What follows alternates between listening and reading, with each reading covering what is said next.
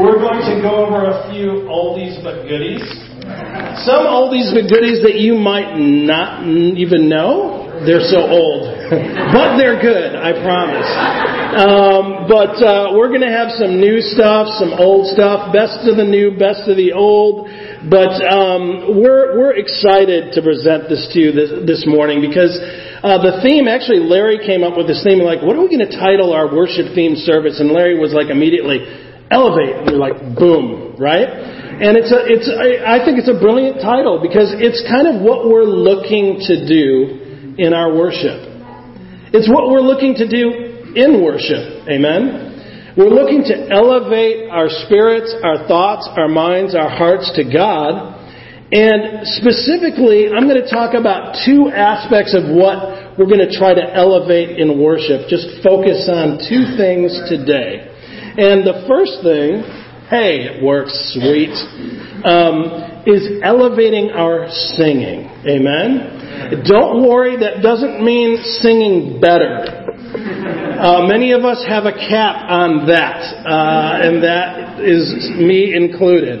Um, but uh, really, it's about elevating our singing, our devotion in singing, our thoughtfulness in singing, in singing, our joy in singing, what we're focusing on in singing. And it's amazing, as I started to do a deep dive about singing in the Bible, it's incredible how prominent a place singing has in the Bible. It's kind of cool. Um, and uh, here's a couple of scriptures just to get us off the uh, starting uh, block here. Oh, sing to the Lord a new song. Sing to the Lord all the earth. Sing to the Lord, bless his name. Tell of his salvation from day to day. Sing praises to God. Sing praises. Sing praises to our King. Sing praises. Did you hear me? Sing praises, right? I mean, that was basically four verses that I, I just shared, and you were commanded in those four verses to sing seven times. Right? And what's interesting is, all told, the Bible contains over 400 references to singing and uh, 50 direct commands to sing. And uh, in the New Testament, we're commanded not once, but twice to sing psalms, hymns, and spiritual songs to one another, one another when we meet. That's Ephesians 5.19 and Colossians 3.16. But it's, it's incredible how vital singing is to our lives when you think about it. And I'm going to play you a video. We did a little sound check, and I'm hoping this isn't too loud. So uh, this shouldn't be, but it's of a large crowd. I'm going to see it's just about 40 seconds of a large crowd doing some singing. And let's see if you can discern what the scenario is and see if you can figure out what they're singing, or at least the melody of what they're singing. Here.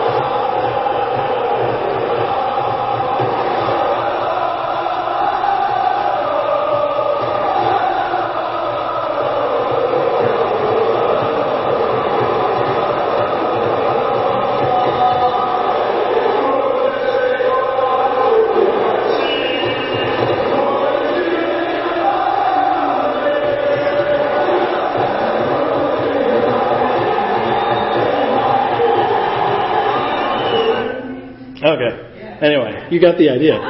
What melody was that? Anybody? Coming over the mountain. That's right. She'll be coming around the mountain when she comes. That's a bunch of Austrians singing to their soccer team.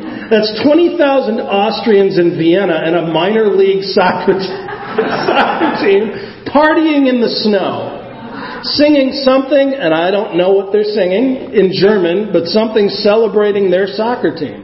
And what's kind of funny is if you know anything about she'll be coming around the mountain when she comes, that actually comes from a spiritual, an old spiritual song called uh, When the Chariot Comes. And it's about the second coming of Christ. And she'll be coming around the mountain. The she is actually the chariot, riding six white horses. It's like the apocalypse. It's the, it, it's Jesus coming back, right? There, uh, yeah, yeah, they're they're ushering in the apocalypse from Vienna. But um, is am I bringing this up to say this is exactly what we want our, our music to sound like at church? Yes. No. Uh, what I really want is soccer at church. Uh, can I get an amen from a few of you? I'm just kidding. That's not appropriate for worship. But um, you know what's cool about that is the reckless abandon in which these people are enjoying this, this song right here. What do you notice about the conditions of the game right here, of the day? Terrible. It's like a blizzard. But they're just partying, they're bouncing up and down, they're having a great time. And I'm not trying to take a whole lot of worship slash spiritual lessons from a Viennese soccer crowd, okay? So I don't want to overstate this. However, I want to take note that a bunch of people are participating, right? They're having a blast. Pretty much everybody, it's probably a lot of peer pressure. It's almost like being at a stadium when the wave comes through. You know, whoa, you know, if you're the one sitting down, you're the one who wants to, you, you want to get up. But everyone's just participating. Everyone's enthusiastic. It's miserable outside, but they don't care. It's not about the environment that they're in, it's about the celebrating that they're doing. It's a shared experience. They're encouraging one another. They're reveling in their fandom, if you will. And most of us don't think that's weird. If you're a non sports fan, you may think that's weird. But that's a normal part of society where people spend a lot of money to sit out in the snow, and in Europe especially, they're singing. I've been to a European soccer match uh, in England, and it's they take all kinds of known melodies. We were there, Mike and Kristen. They take known melodies, melodies you've heard, and they twist the words around to either taunt the other team or celebrate their team. But it's such a normal part of their society. They're just singing, and it's incredible to hear 28,000 people singing this melody, you know? And we don't think that's weird. That's kind of a normal thing, but if folks can get that excited about a Viennese lower level soccer team, you know, and sing these melodies together in har- I don't know if that was harmony, but in unity of spirit, you know, can we get excited about celebrating God? Yeah. I think we can.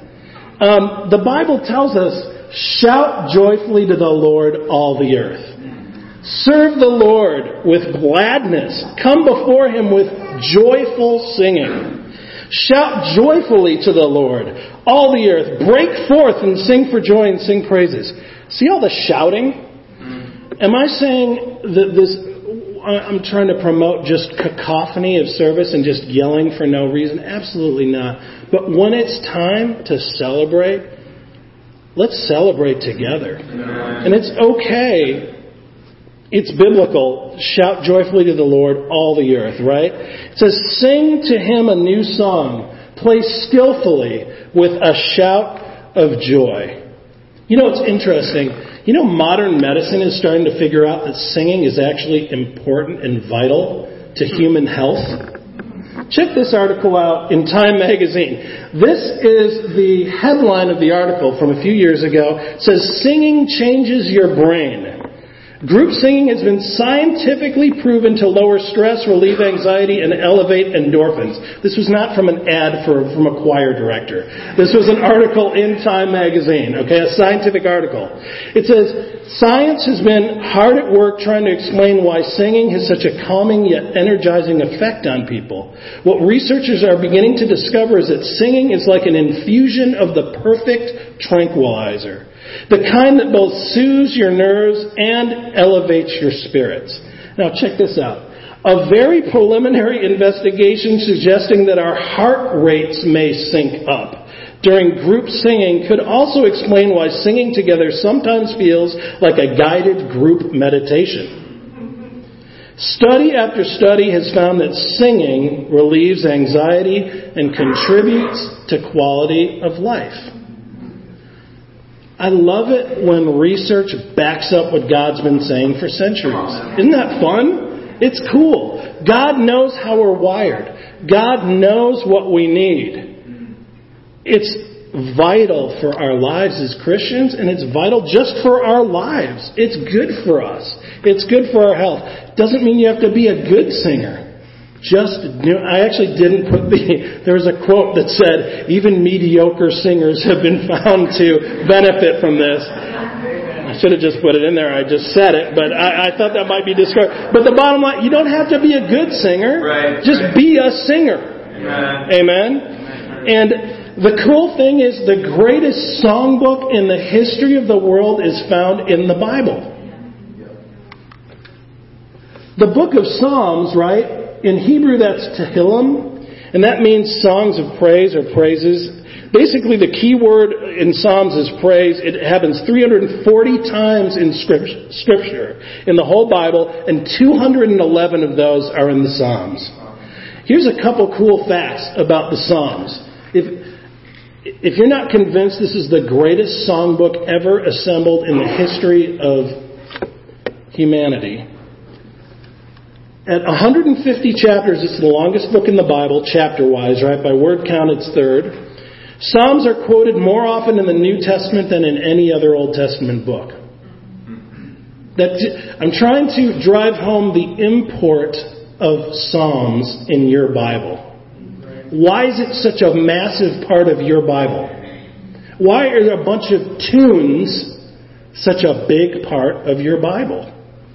Almost 50% of all the Old Testament direct quotes in the New Testament are from Psalms. And you know I made all these up. I'm just kidding. these are true. Psalms is quoted or alluded to 103 times in Revelations alone. 149 times in the four Gospels. Jesus' last words from the Psalms. Oops. Yeah. Father, into your hands I commit my spirit. It's from Psalm 31, verse 5. So clearly, there's a lot of Psalms of celebration, right? I started out the presentation with quoting a lot of those, but a lot of Psalms are not celebratory. They're very intense. In fact, when we're talking about Jesus on the cross, we're not talking about a song that was really a psalm of praise as much as it is a psalm of prophecy. It's incredible, think about this, that God chose to put prophecy about the cross into a song. Think of what that says about the import of singing to us. In Psalm 22, right? It's sung to the doe of the morning. I don't know what that song sounded like, but it was a popular song of the day. But it says Christ would be crucified in verse 14. talks about Christ thirsting while dying in verse 15. Christ's hands and feet would be pierced in verse 16. Christ's body would emit blood and water, verse 14. Christ's bones would not be broken in verse 17. The garments would be parted among the soldiers, verse 18. Soldiers would cast lots for Christ's clothes, verse 18. This is just a few of the things I picked out of Psalm 22, right? And the best dating of that psalm is circa 1000 BC. A thousand years before Jesus walked the earth, before crucifixion was invented, right? They pierced his hands and his feet. It's so powerful. But what I think is so incredible, and this is an insight I got from my amazing wife, and I've, I've, I've shared it at, com, at a communion before, and I'm not sure if I shared it here, but I think that one of the great reasons God sets important scripture in Psalms is because when you sing something, you remember it, right? Jingle writers have known that for decades, right? You ever had an earworm? You, a tune you just cannot get out of your head? Okay, so Jesus on the cross what is? One of the first things he says? My God, my God, why have you forsaken me? Guess what? That is verse 1 of the song sung to Doe of the Morning in Psalm 22. So if you're a Jewish person who grew up going to Hebrew school and you hear Jesus say, My God, my God, why have you forsaken me? Maybe you start singing through that tune guess what comes up into your head? All this stuff. What are you watching? It's powerful. But I think that's the power of music in our lives. I'm glad God invented it. Amen. Amen. And I think it's the power of the Psalms in our Bible. Do you know how many styles there are of Psalms in the Bible? There's basically 13 different discrete words for stylistic direction in these Psalms. A few examples. Shir, it's a song of joyful melody. That's in 30 Psalms. Miktam, used on Lamentations, six different Psalms, uh, lamenting Psalms. Mashal, they're contemplative or meditative Psalms. There are 13 of those. Tefillah, a prayerful Psalm. Five Psalms have that. There's Psalms that have uh, uh, uh, marks for Neganoth, which is, hey, use a stringed instrument for this tune. Nehiloth, use a flute for this tune. There's other psalms with all the different instruments uh, beyond that. Different popular tunes of the day are mentioned, right? We already saw Doe of the Morning, right? There's Altashith, You Must Not Destroy. That was a popular tune. You all know that. You must not destroy. Remember that one? Uh, Shushanadith, Trumpet of the Covenant. That was another tune. Wouldn't it be cool to find out what these melodies sounded like? But these songs were paired with popular tunes of the day. Why? So that it could become earworms in God's people. So that Scripture could be buried into your memory bank, into your consciousness, into your subconsciousness. Right? Guess what? The soccer crowd knew that. How do they remember the words to that crazy song they were singing to their third rate soccer team? they, they, they remember they'll be coming around the mountain. You got, right? You know that. You're not going to forget the lyrics, right? So it's amazing. But what I think I wanted to point out with that is there's tremendous variety in these Psalms. What does that mean for us? Guys, there should there's be a tremendous variety in our music. Yeah. There should be. Because not every style of music, every type, everything is going to connect with everybody.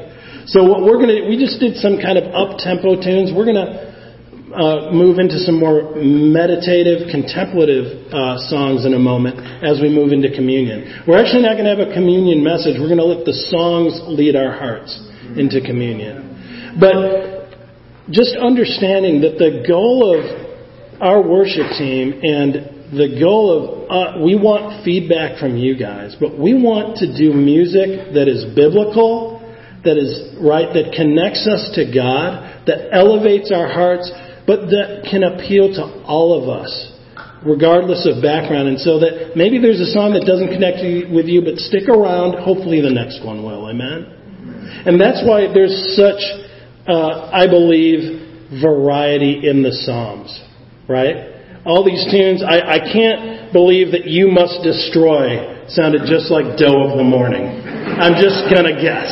Those are different, right? So there's a reason there's variety, right? And so at this time, what we're going to do is um, uh, actually, uh, one thing I want to make clear. This, I think this is a good good thing to mention. The key is when we gather together for worship, we are gathering around Jesus not around musical styles. Right. So we're going to do our very best with the firepower that we have in our small but mighty group to do things that appeal to everybody. But the bottom line, there's more that bonds us than styles of music. It's ultimately what bonds us is our connection in the Spirit, right? And as brothers and sisters. So at this time, I'd like to invite the worship team up, and we're going to sing a few songs before communion.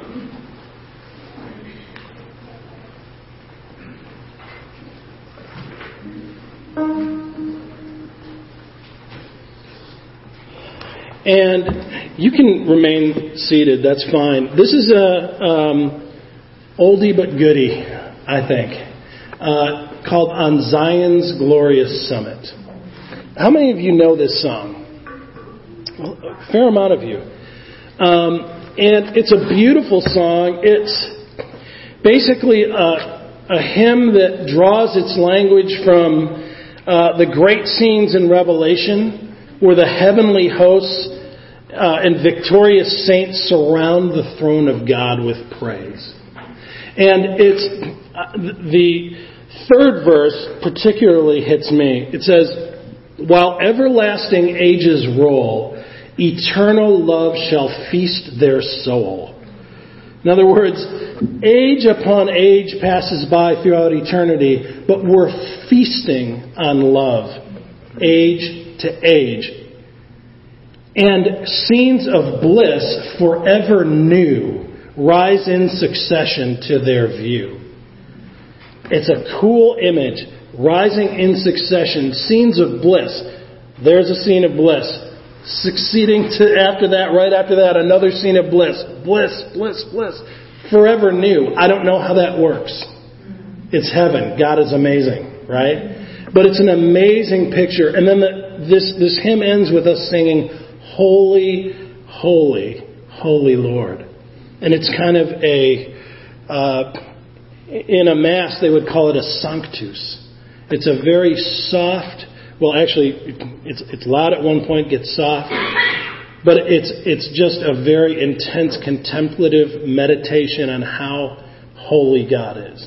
And uh, so I hope um, you like this song. If we like it, I'm hoping we can do it more.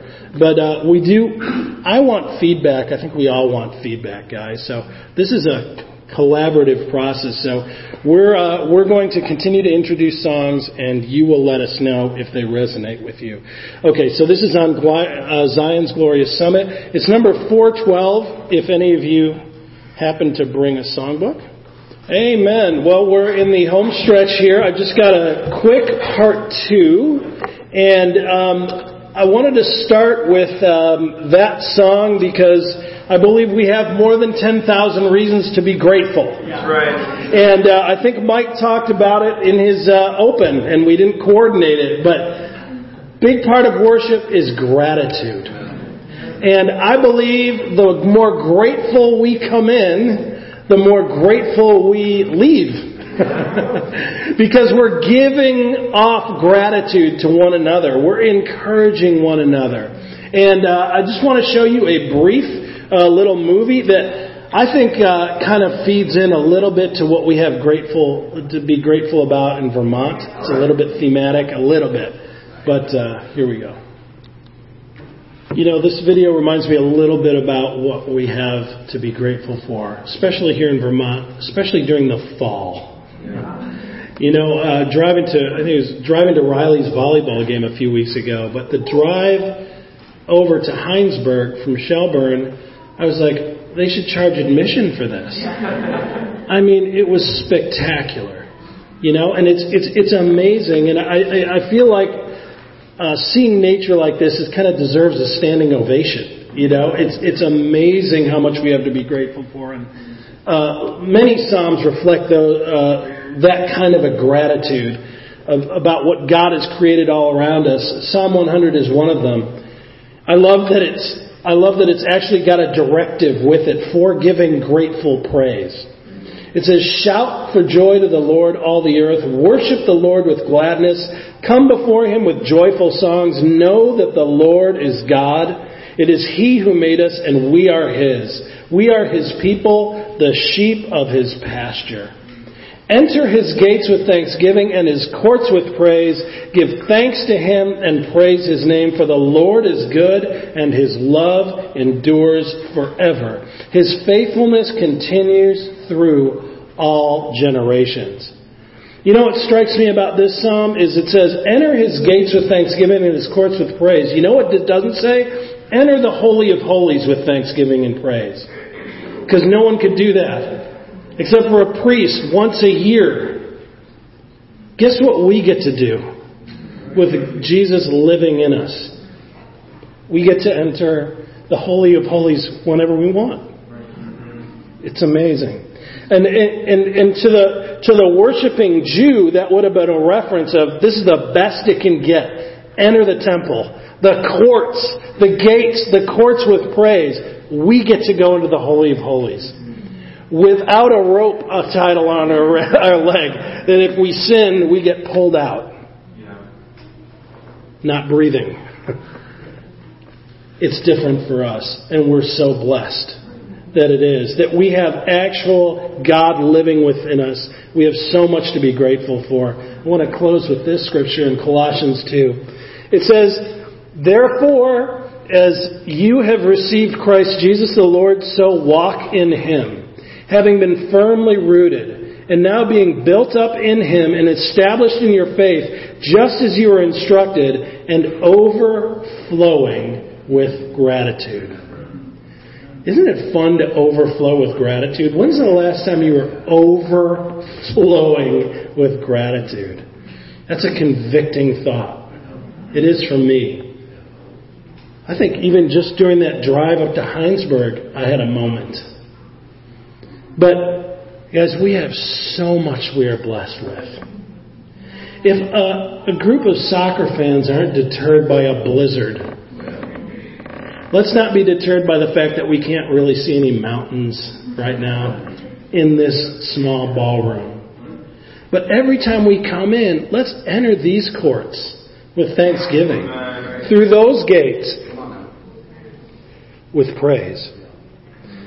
Because if we overflow with gratitude, it's going to stimulate all of us to an incredible worship experience. I think if we prepare our hearts and are a little more thoughtful, speaking to me, not speaking to anyone but me right now, being prepared to come in, to give, to think for a moment what I'm thankful for. Maybe you had a rough week, but Jesus loves you. He died for you. And this is a room full of people who are trying to love God, and guess what? They're even trying to love you. I promise they are. Maybe sometimes week to week we're not that great at it, but we'll get better. Give us a shot. We're all working on it. But we have the chance to elevate in our gratitude. Amen. I hope what this has done is kind of rec- help us recognize just a little bit more how important worship is, how pervasive it is in the Bible, and how significant it can and should be in our lives. And I believe how significant it can and should be Sunday to Sunday. We're going to sing just a couple more songs to close out.